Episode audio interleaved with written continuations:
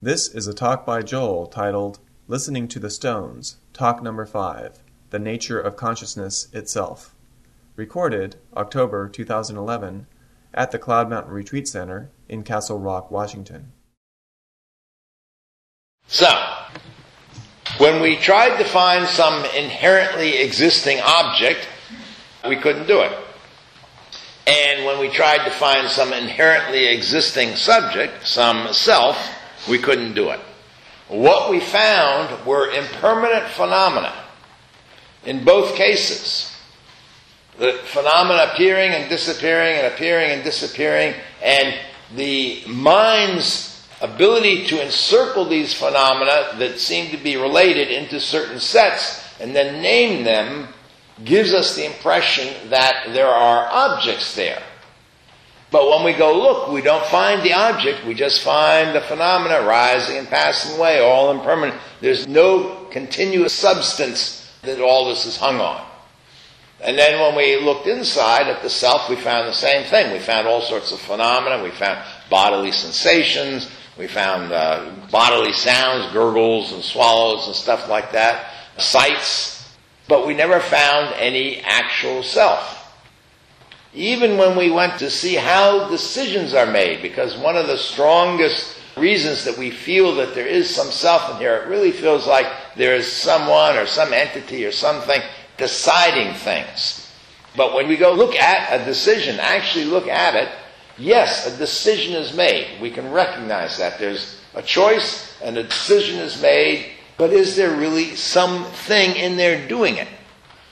This is a wonderful practice, by the way, that can be done in your worldly life. It's actually a little difficult to do here in a meditative state because we are purposely not making decisions. We're just sitting here observing things. Uh, and I had to give you these artificial commands to even create the situation where a decision might be made. But in your worldly life, there's plenty of opportunity, and it's well worth doing because this sense that we have self will is really, for most people, the linchpin of the whole delusion of self, this idea of volition. That's why there's such a stress in mystical traditions about surrendering your will, surrendering your will to the divine, or surrendering your will to the spontaneous action of Buddha nature, or the Tao, or whatever it is. But it is one of the most profound teachings of all traditions. So, anyway, we didn't find any entity when we went to look for either the object or the subject, we found impermanent phenomena. So the question is, is there anything that is not impermanent? That doesn't change, that doesn't come and go?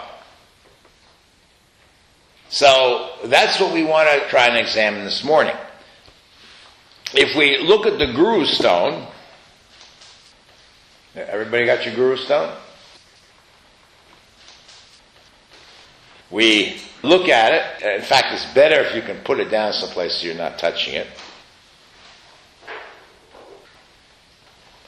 And there's just the visual phenomena arising in consciousness.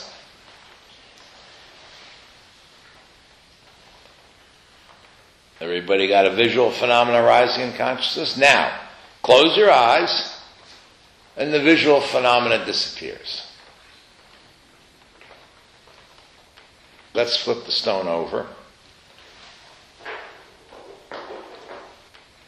Now open your eyes. Now there's a different visual phenomenon. Close your eyes. Open your eyes. So the visual phenomena is coming and going.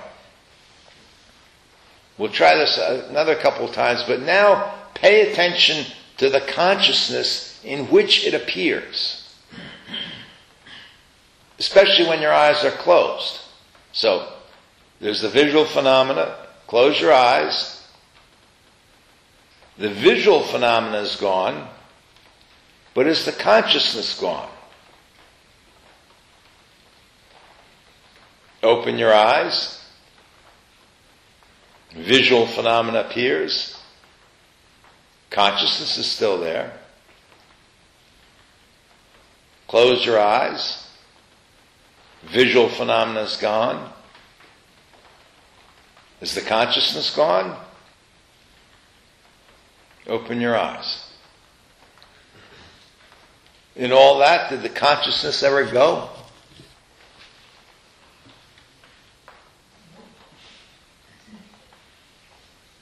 So maybe there's a clue here. Maybe all this phenomena changes, but consciousness itself doesn't change. Doesn't come and go. So that's the first thing we want to investigate this morning in a more thorough way. So, we're going to make an inquiry of this, and I'm going to give you a guided meditation, and we're going to do as we've been doing before, enter spacious awareness, and I'm going to give you some instructions of things to look for. And we're really going to pay attention now and see through all this, through all these transformations, through all these comings and goings and arisings and passings away, if consciousness itself ever arises and passes away, comes and goes. Okay? So let us uh, get in position.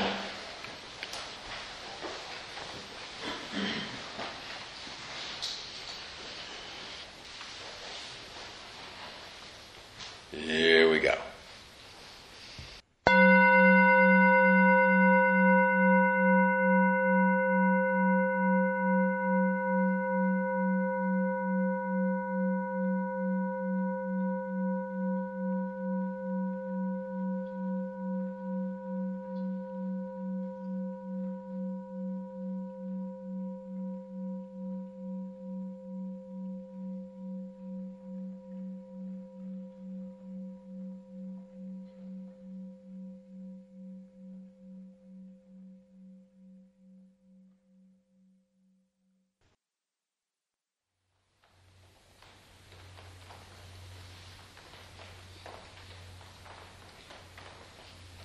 So let's begin by stabilizing attention through concentration.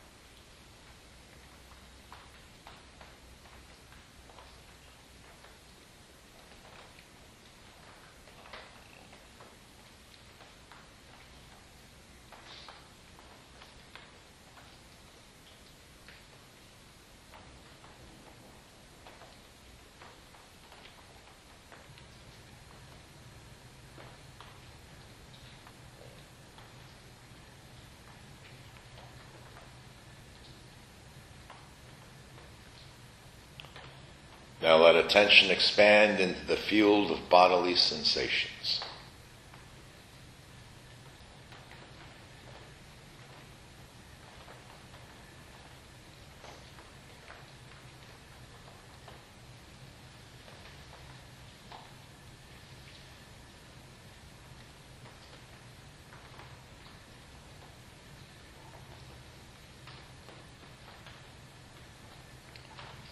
Notice that bodily sensations are impermanent. They come and they go.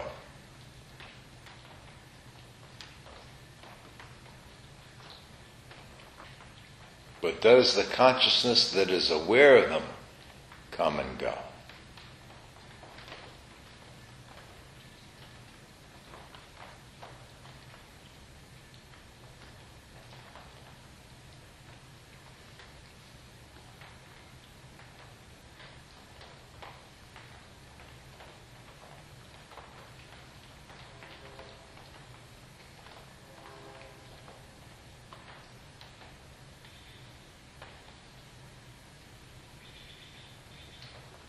Let attention expand to include the sound field.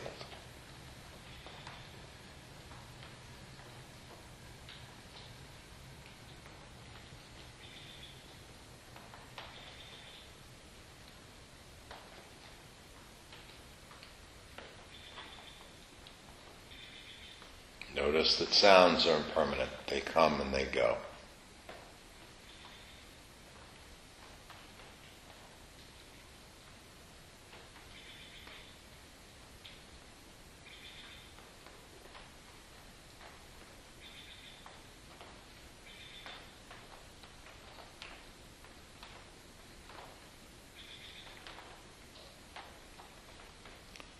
But does the consciousness that is aware of sounds come and go?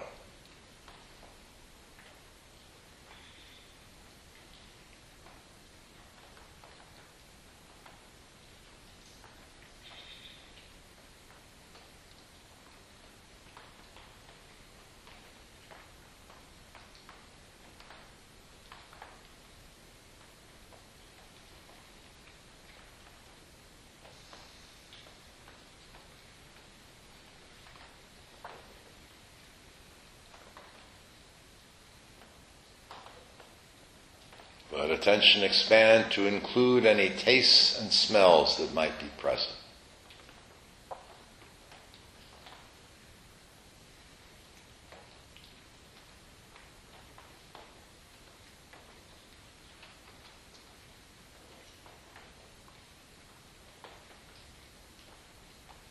If any tastes or smells are present, notice they are impermanent. They come and they go.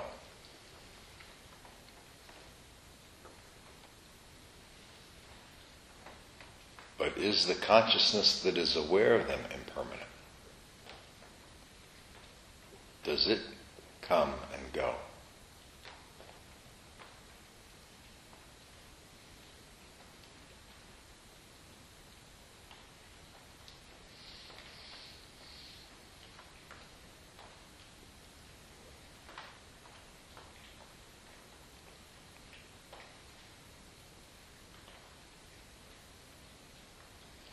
Attention expand to include the visual field.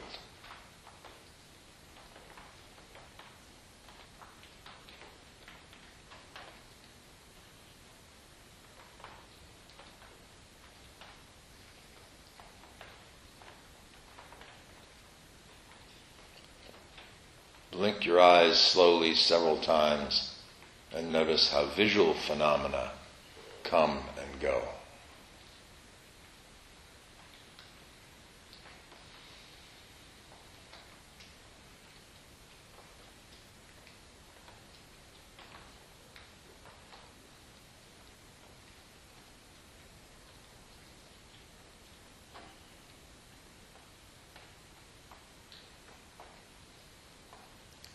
But does the consciousness that is aware of visual phenomena itself come and go?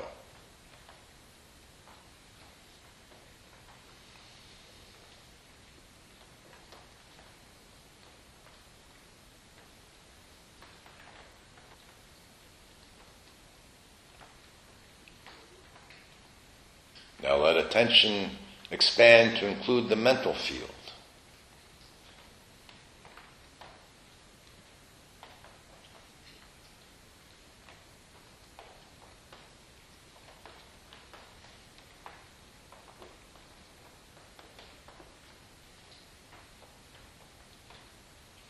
generate the thought, all phenomena come and go.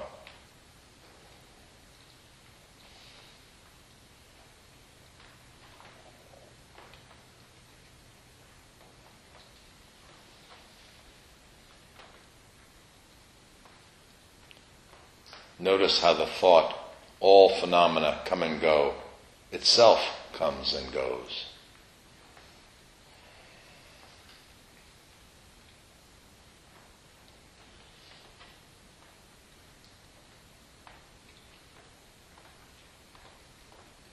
Spend a few moments observing spontaneously arising thoughts and notice how they all come and they go.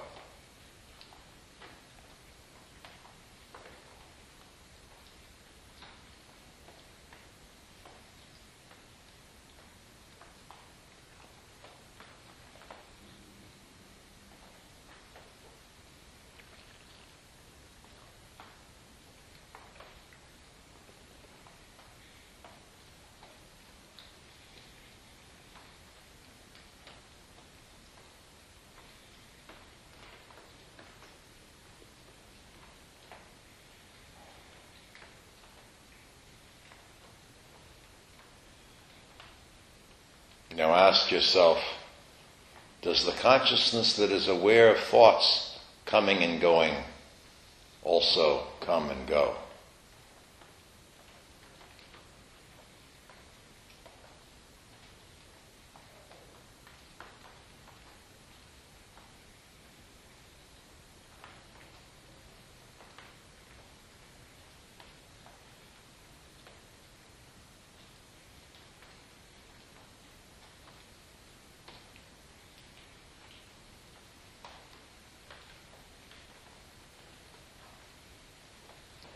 Now let attention expand into the total field of consciousness awareness.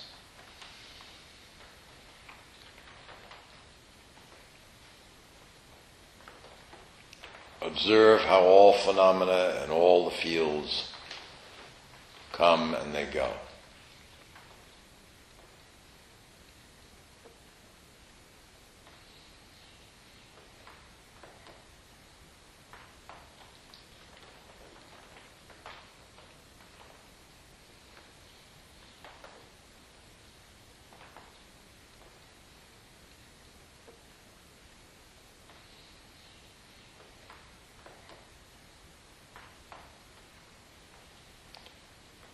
Does consciousness come and go?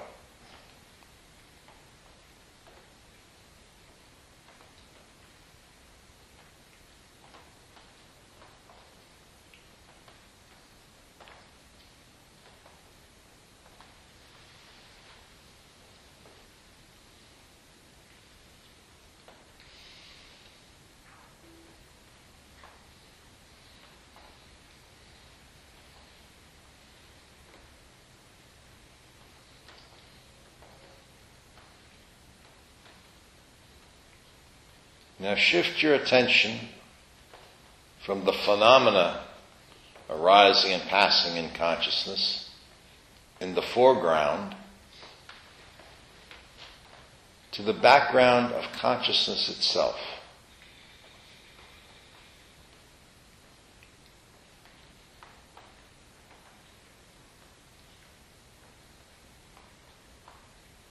Attend to consciousness itself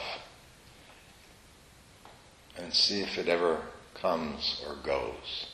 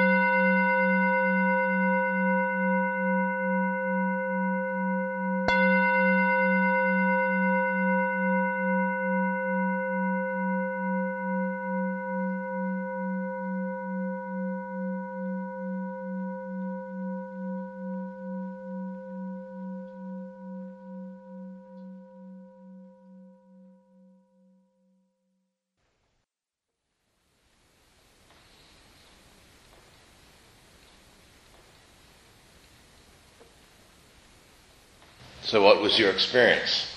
Did anybody see consciousness coming and going? Yes, Judith. It's not consciousness coming and going, but if, you, if it's like the sun um, during the day, Mm. and the sun is shining brightly, um, and the phenomenon, you know, even thoughts are coming and going, and the sun is still shining brightly. But then something happens, and it's like a cloud going in front of the sun. It's still daylight. Consciousness is still there, but it's obscured. Well, I mean, it hasn't gone away, but it's, it's not as bright, intense, clear. So uh, this is a, a, very good question, and you should ask yourself, is this really a change in consciousness, or is it a change in the content of consciousness? Is the content of consciousness, does it seem brighter or dimmer or whatever? Or is it the actual consciousness that seems brighter or dimmer? We can certainly talk about we're only dimly aware of things, but there's an assumption that, that there are clear things out there that we're only dimly aware of. But our immediate experience is simply the things appear dim. And if we don't make the assumption that there are objective things out there, it just means the contents of consciousness we would describe as dim. And sometimes they become sharp and sometimes they become dim and all that shifting and changing. But is the consciousness itself shifting and changing? That's the question here. And this is a question particularly you want to pursue at night. At night, our normal deluded experience of falling asleep is one of the things that convinces us most strongly that consciousness comes and goes, that somehow it belongs to this body.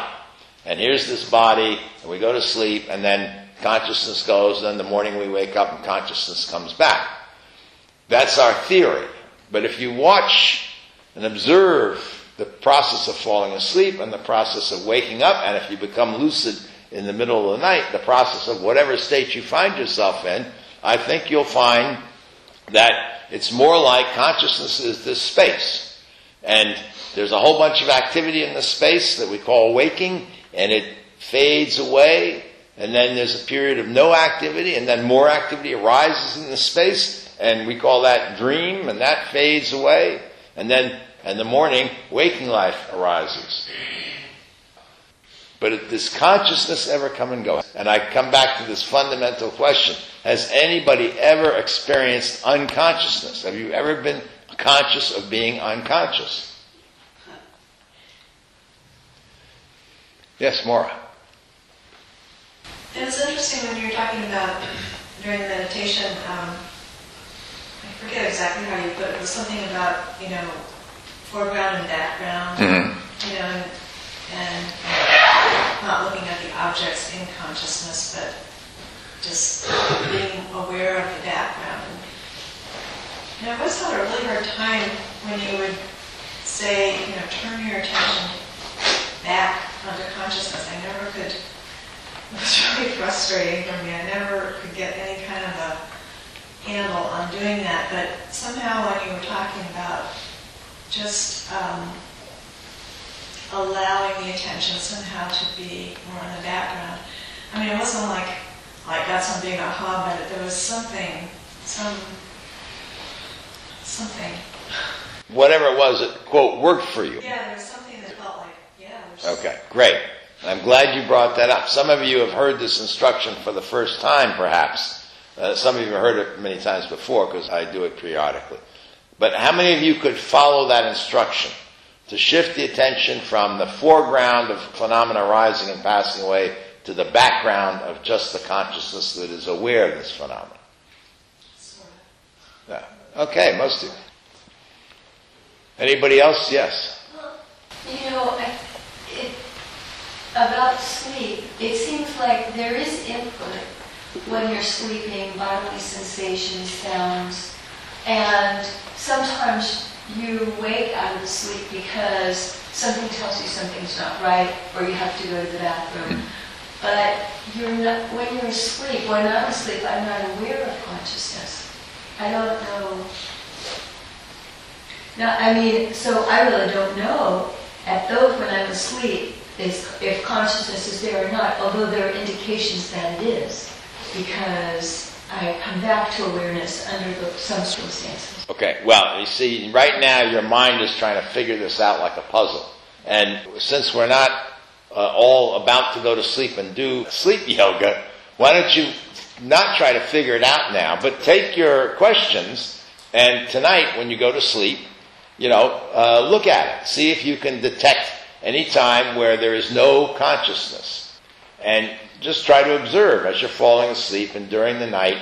Is there ever a time you say, oh, this is unconscious? Consciousness is now gone. And see if you can do that. Don't try to settle it theoretically. Try to settle it experientially.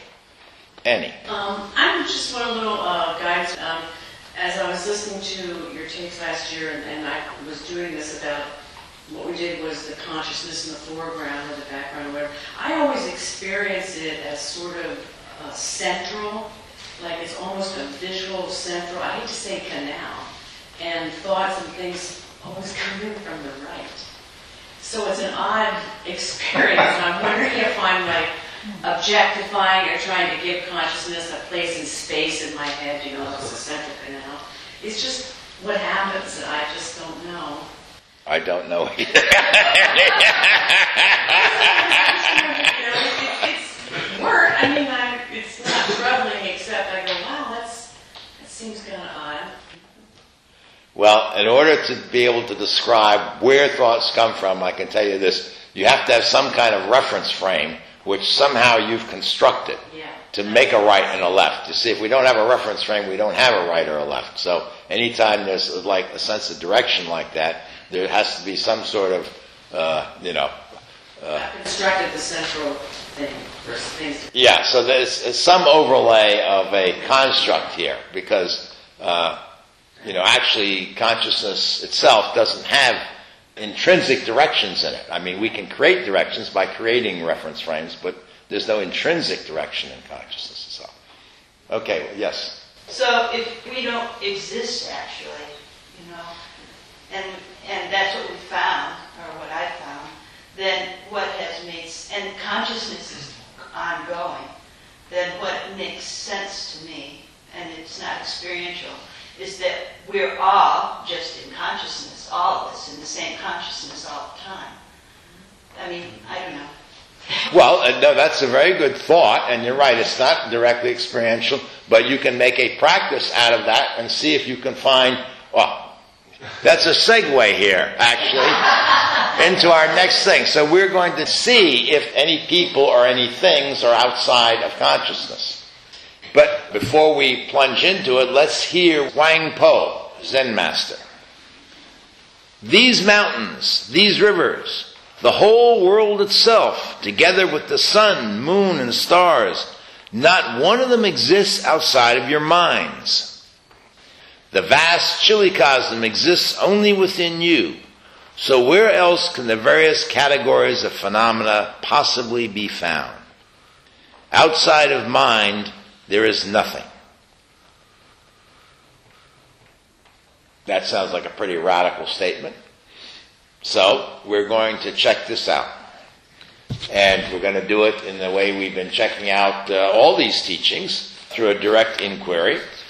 Now, this time I'm not going to give you a guided meditation because we've, I think, done enough of this uh, entering spacious awareness through the various fields of consciousness that you can do it on your own. But we're doing exactly the same thing that we've been doing uh, all along here. Begin with concentration and go at your own pace here. You've been having to follow my pace now. You can start to discover your own pace here. Start with concentration. When you feel your mind is reasonably stabilized, reasonably settled down, start to expand your attention from your meditation object to include the various fields, starting with the field of bodily sensations, and then the sound field, and then the taste and smell phenomena, and then the visual field, the mental field, and finally you allow attention to expand out into the total field of consciousness awareness. And as you go, see if you can find anything, any phenomena, any object whatsoever that is outside of consciousness. And then when you arrive at spacious awareness, when attention is spread out through the total field of consciousness awareness, and you're just resting in that space of awareness, just observe. Is there anything outside of consciousness? The single question. You don't have to keep verbalizing it to yourself unless you start to drift off and you don't know what you're doing there. then you might want to say, oh yes, I'm supposed to be checking this out. Is there anything outside of consciousness? So all you have to do is observe a very relaxed, very effortless meditation. And then we'll see what the results are. Any questions about the meditation before we begin? Let us begin.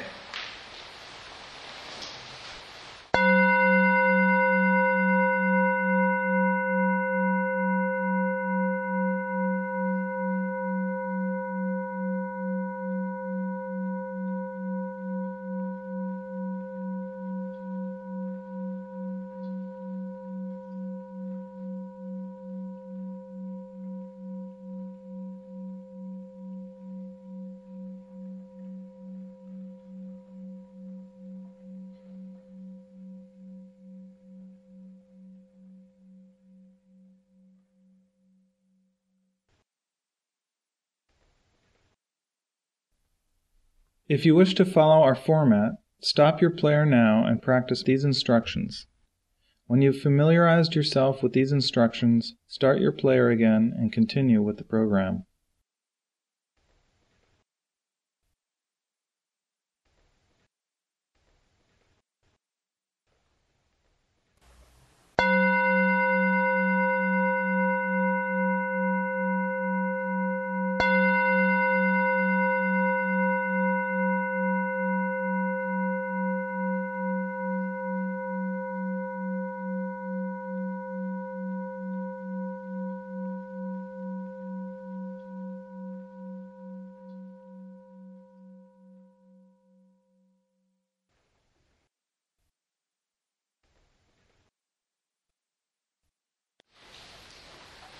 So, did anybody find anything outside of consciousness?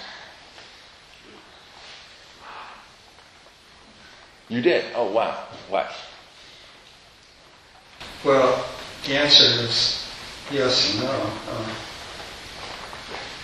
the only thing that's not in consciousness, or is the only quack that's not in consciousness, is consciousness. okay. But, ne- yeah, go ahead. Did you want to say more? Go ahead. No. Uh, But I cracked that a little bit. Yeah. Yeah. There's a little bit of a problem with semantics here, and now I'm cheating on you because I'm going to suddenly get technical on you, and I didn't warn you beforehand. But I said, did anybody find anything outside of consciousness? Now, is consciousness a thing? Is a question. Yes. Uh, experientially, nothing was outside of. I have a thought, Yes. and my thought said, oh, well, there could be this field of consciousness, then possibly there could be another one that I know nothing about. That's correct. Now, first of all, was your thought in consciousness? Yes. Okay. So the thought wasn't outside of consciousness. Okay. So actually, Dr. Wolf was very careful about this. To be strictly logical, we cannot say what Huang Po there said, there's nothing outside of your minds.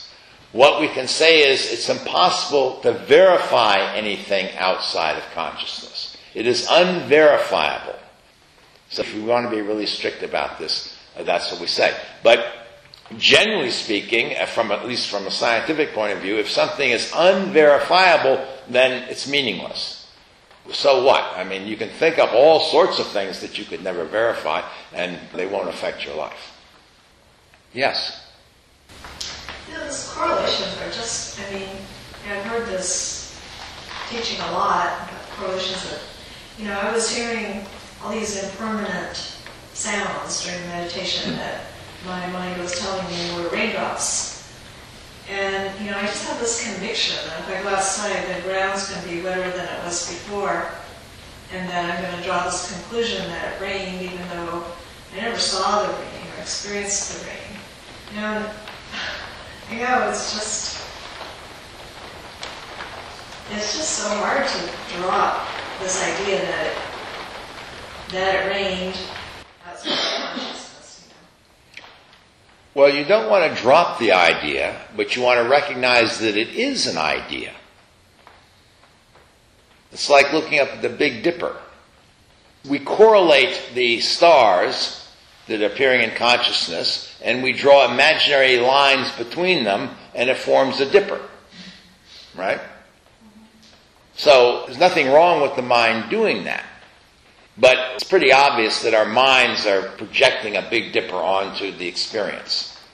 By the way, it's an interesting experiment to go out and look at the Big Dipper and not see a dipper. When you say it's hard to drop the correlation, it's even hard when we know it's just a correlation. It's hard to drop the correlation when we see uh, faces appear in a rug. Even when we know there's no real face in the rug, we know this is the mind superimposing a face on the rug. It's really hard to make it go away.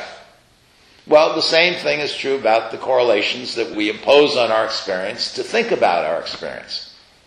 So the only thing we want to do is recognize the correlations are correlations. They're mental phenomena arising in the mental field, and they are different from the sensory phenomena, the sound of the raindrops, the feel of the wet loam and all that, which are uh, sensory phenomena.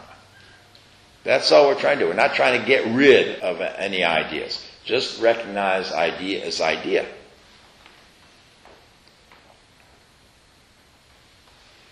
Okay. Anybody else? Nobody found anything outside of consciousness. All right. We'll move ahead. We are still talking as though consciousness and phenomena were separate. And that's very dualistic. Is there really consciousness and then something different from consciousness called phenomena? Well, this is what we want to explore now in this session. And the answer to the question, are phenomena and consciousness separate, is a little tricky. The answer is yes and no. Uh, technically, we might say it's a kind of an asymmetrical answer.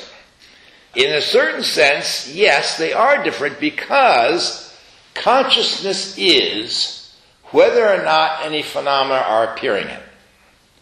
And we can check this out. Uh, it's difficult, but there are ways to check it out.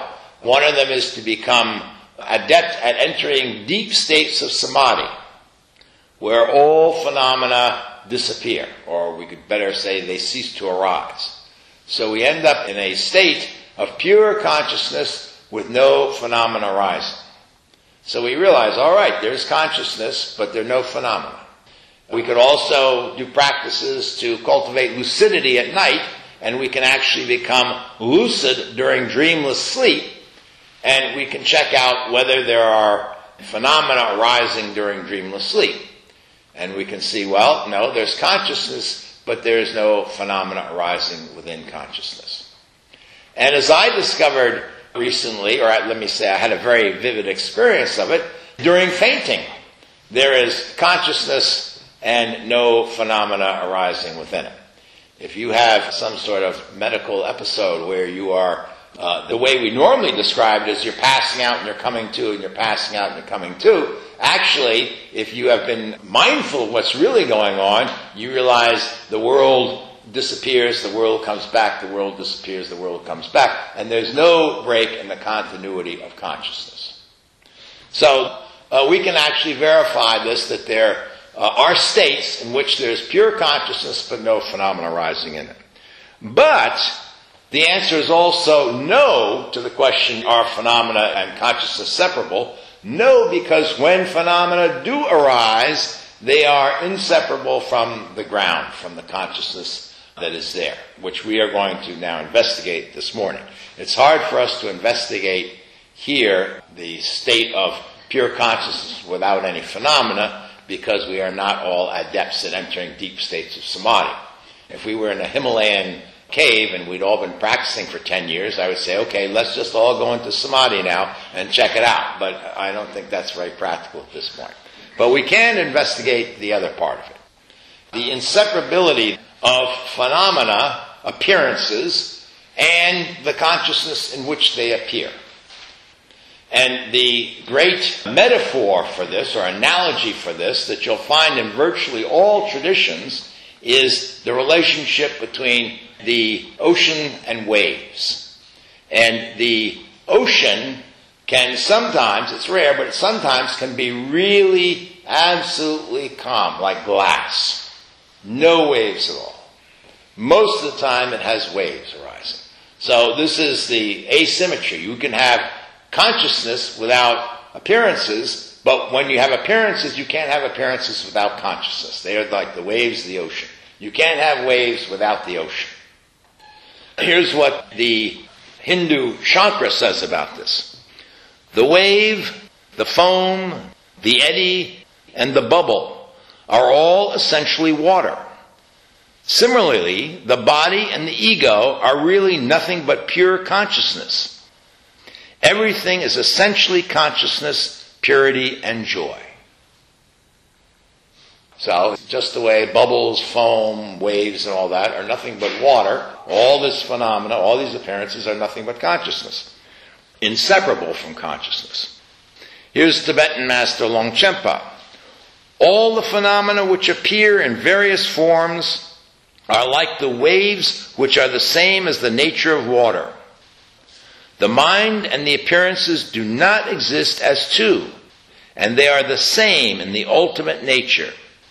So the objects and subjects are the same in the nature of space. So all the objects and the subject that is conscious of the objects, they're all the same, like the waves in the water. And here's what Rumi says. Form was born from speech and then died. It took its wave back to the sea. Form comes out of formlessness, then it returns. For unto Allah we are all returning. So this is a really common analogy. And the point is, the distinctions between what is appearing and consciousness itself are imaginary, just like all the distinctions that we've looked at so far. It's useful, again, we'd have a very hard time giving this teaching and talking about this if we didn't make these distinctions. But we want to be clear that these distinctions are imaginary. So when we talk about phenomena appearing in consciousness as though they were two different things, as though it was a duality here, we are using imaginary distinctions to try to point to something that's beyond that distinction. Just like when you look out at the waves in the ocean, I can talk about the waves and I can talk about the ocean, but if I go look there, better yet, if I get a boat and I go rowing out to the ocean, I cannot find any line that demarks the waves from the ocean. It doesn't really exist.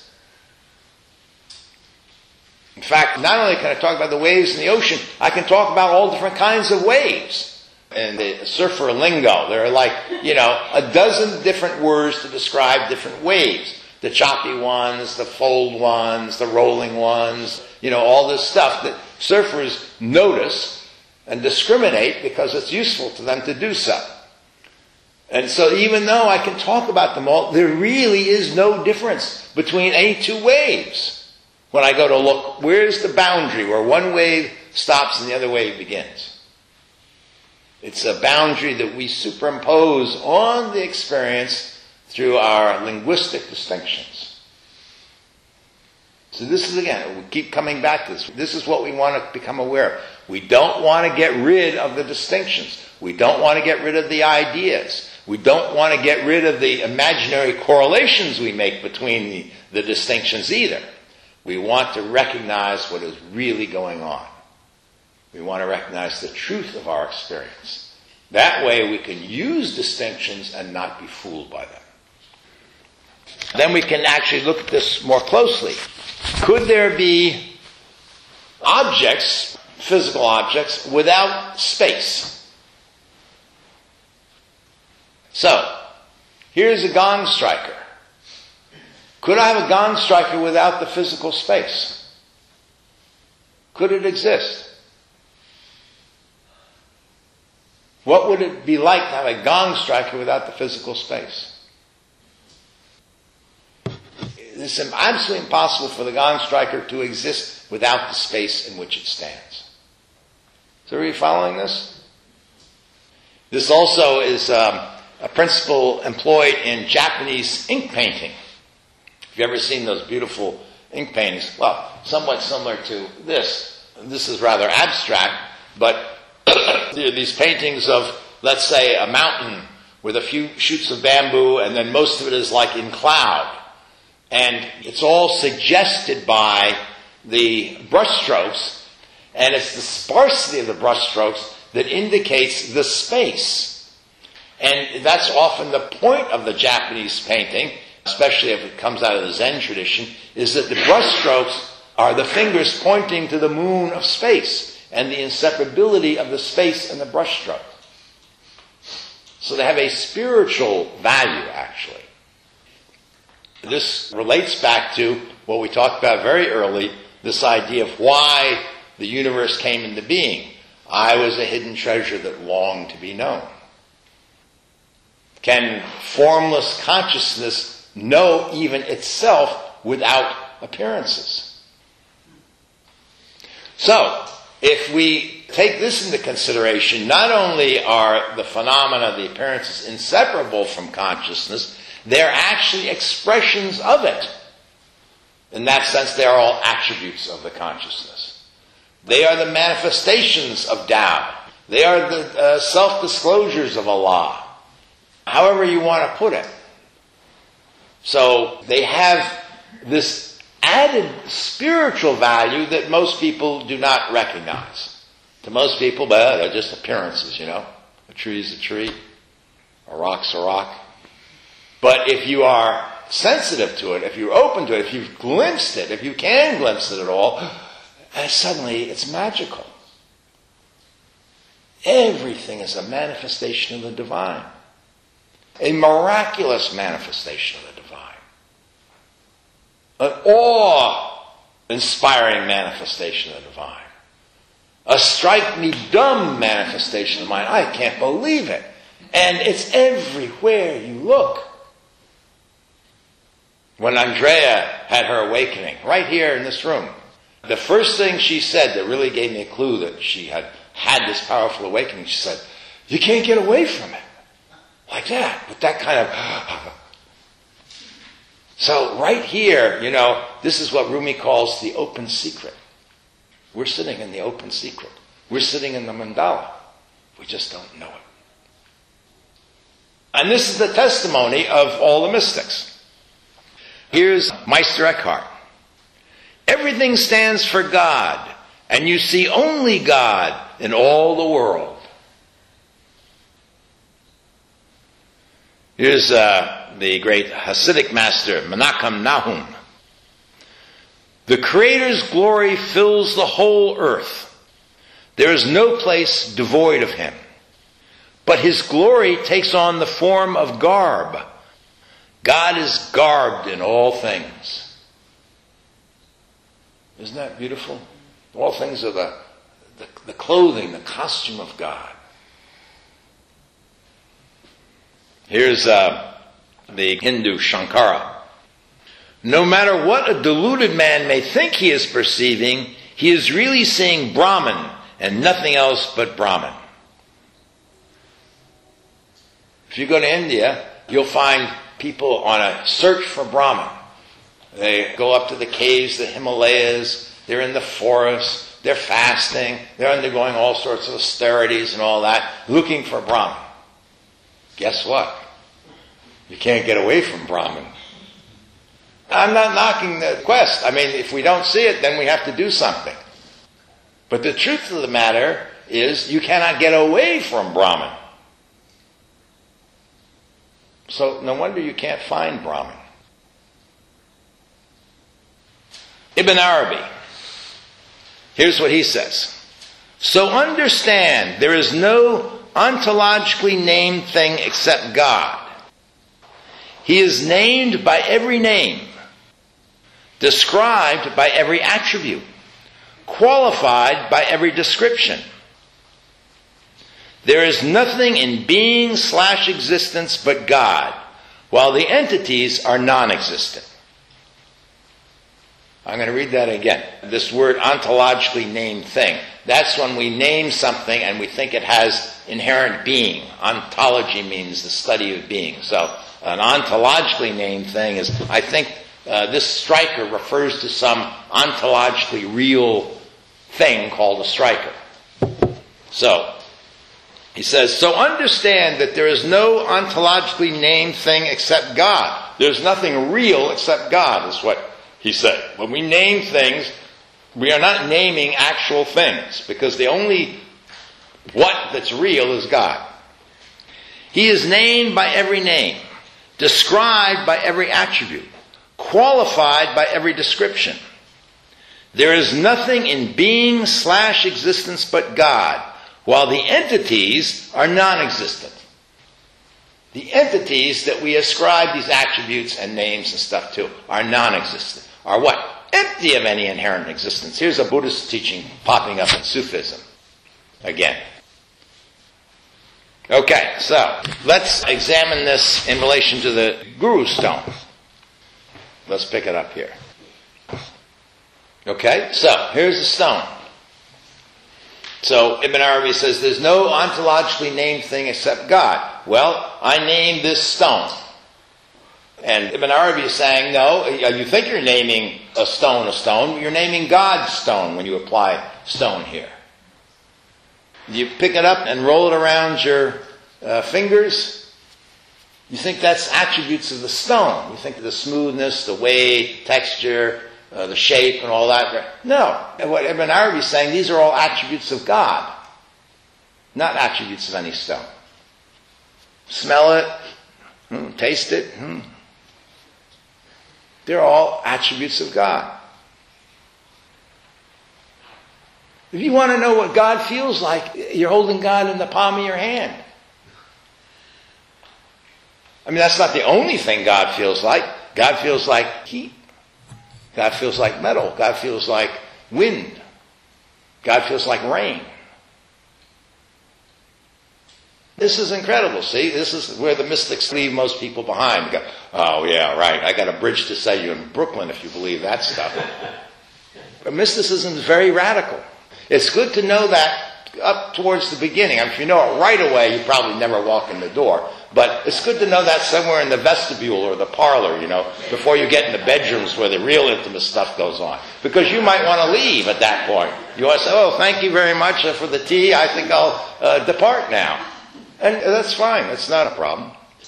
See, this is the point where things start to get literal at the most amazing place. Up until now, actually, we've been talking symbols and uh, illusions and stuff. Now we start to talk uh, really directly about God.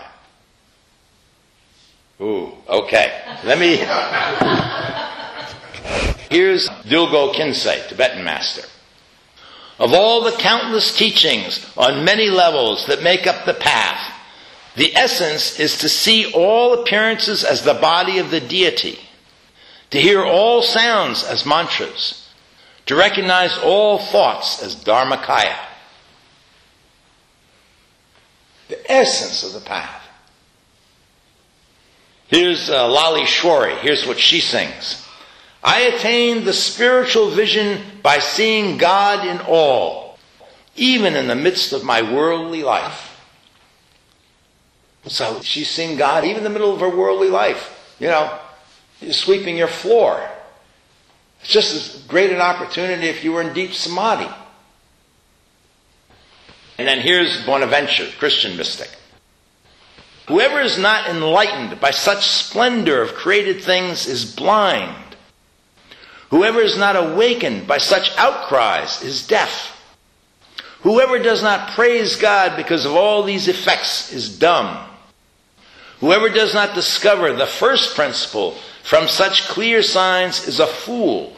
Therefore, open your eyes, alert the ears of your spirit, open your lips and apply your heart so that in all creatures you may see, hear, praise, love, and worship, glorify, and honor your God lest the whole world rise against you.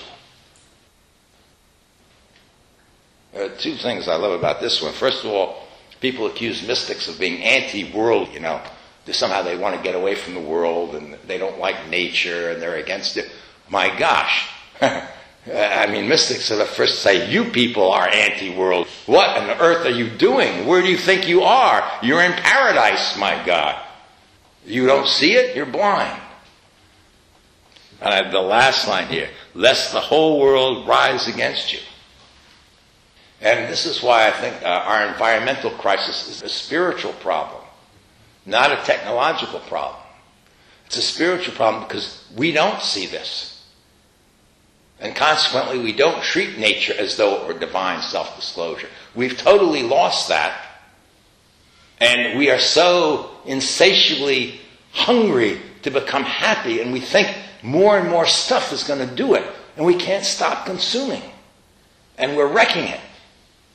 So, in a certain sense, nature is rising against us. You know, I'm not talking like a fundamental preacher who says, well, Hurricane Katrina destroyed New Orleans because they put up with gays or something. It's not like a will of judgment. But, you know, it's a karmic law. I mean, if you tear down your house to keep the fire going, pretty soon the house is going to stop protecting you from the elements. There's going to be nothing left of it. So it's interesting that there's a little bit of an environmental prophecy in there, if you like. But in any case, you get what he's, what he's pointing to. Everything is speaking of God, if we could but hear it. So, let's spend this afternoon contemplating the inseparability, first of our guru and consciousness, but then gradually all phenomena and consciousness. so again, I'm not going to uh, guide you because by now you should be able to enter spacious awareness, should be able to start with concentration and go through the six sense fields, expanding each time, including more and more phenomena into your field of awareness until finally you get to the total field of consciousness awareness. And then put your stone someplace in front of you because we're going to be using this now. Your stone has more to teach here. This isn't the end, you know.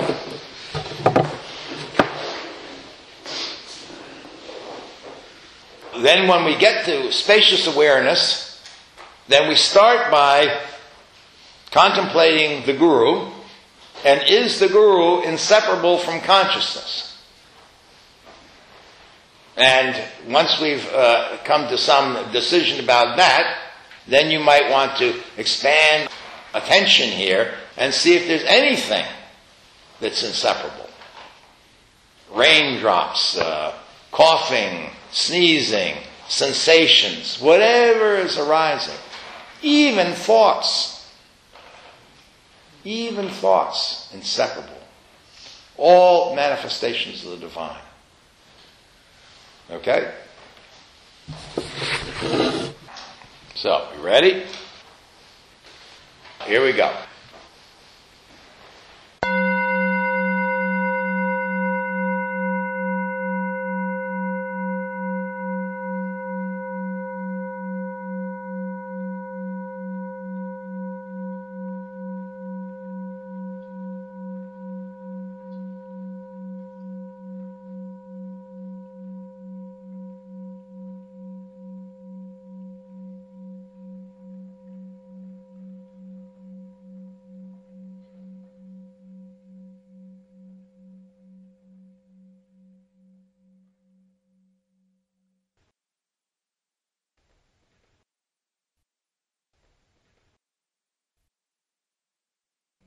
You've now reached the end of this talk.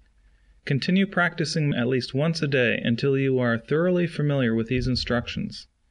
Then continue with the next talk for more teachings and instructions.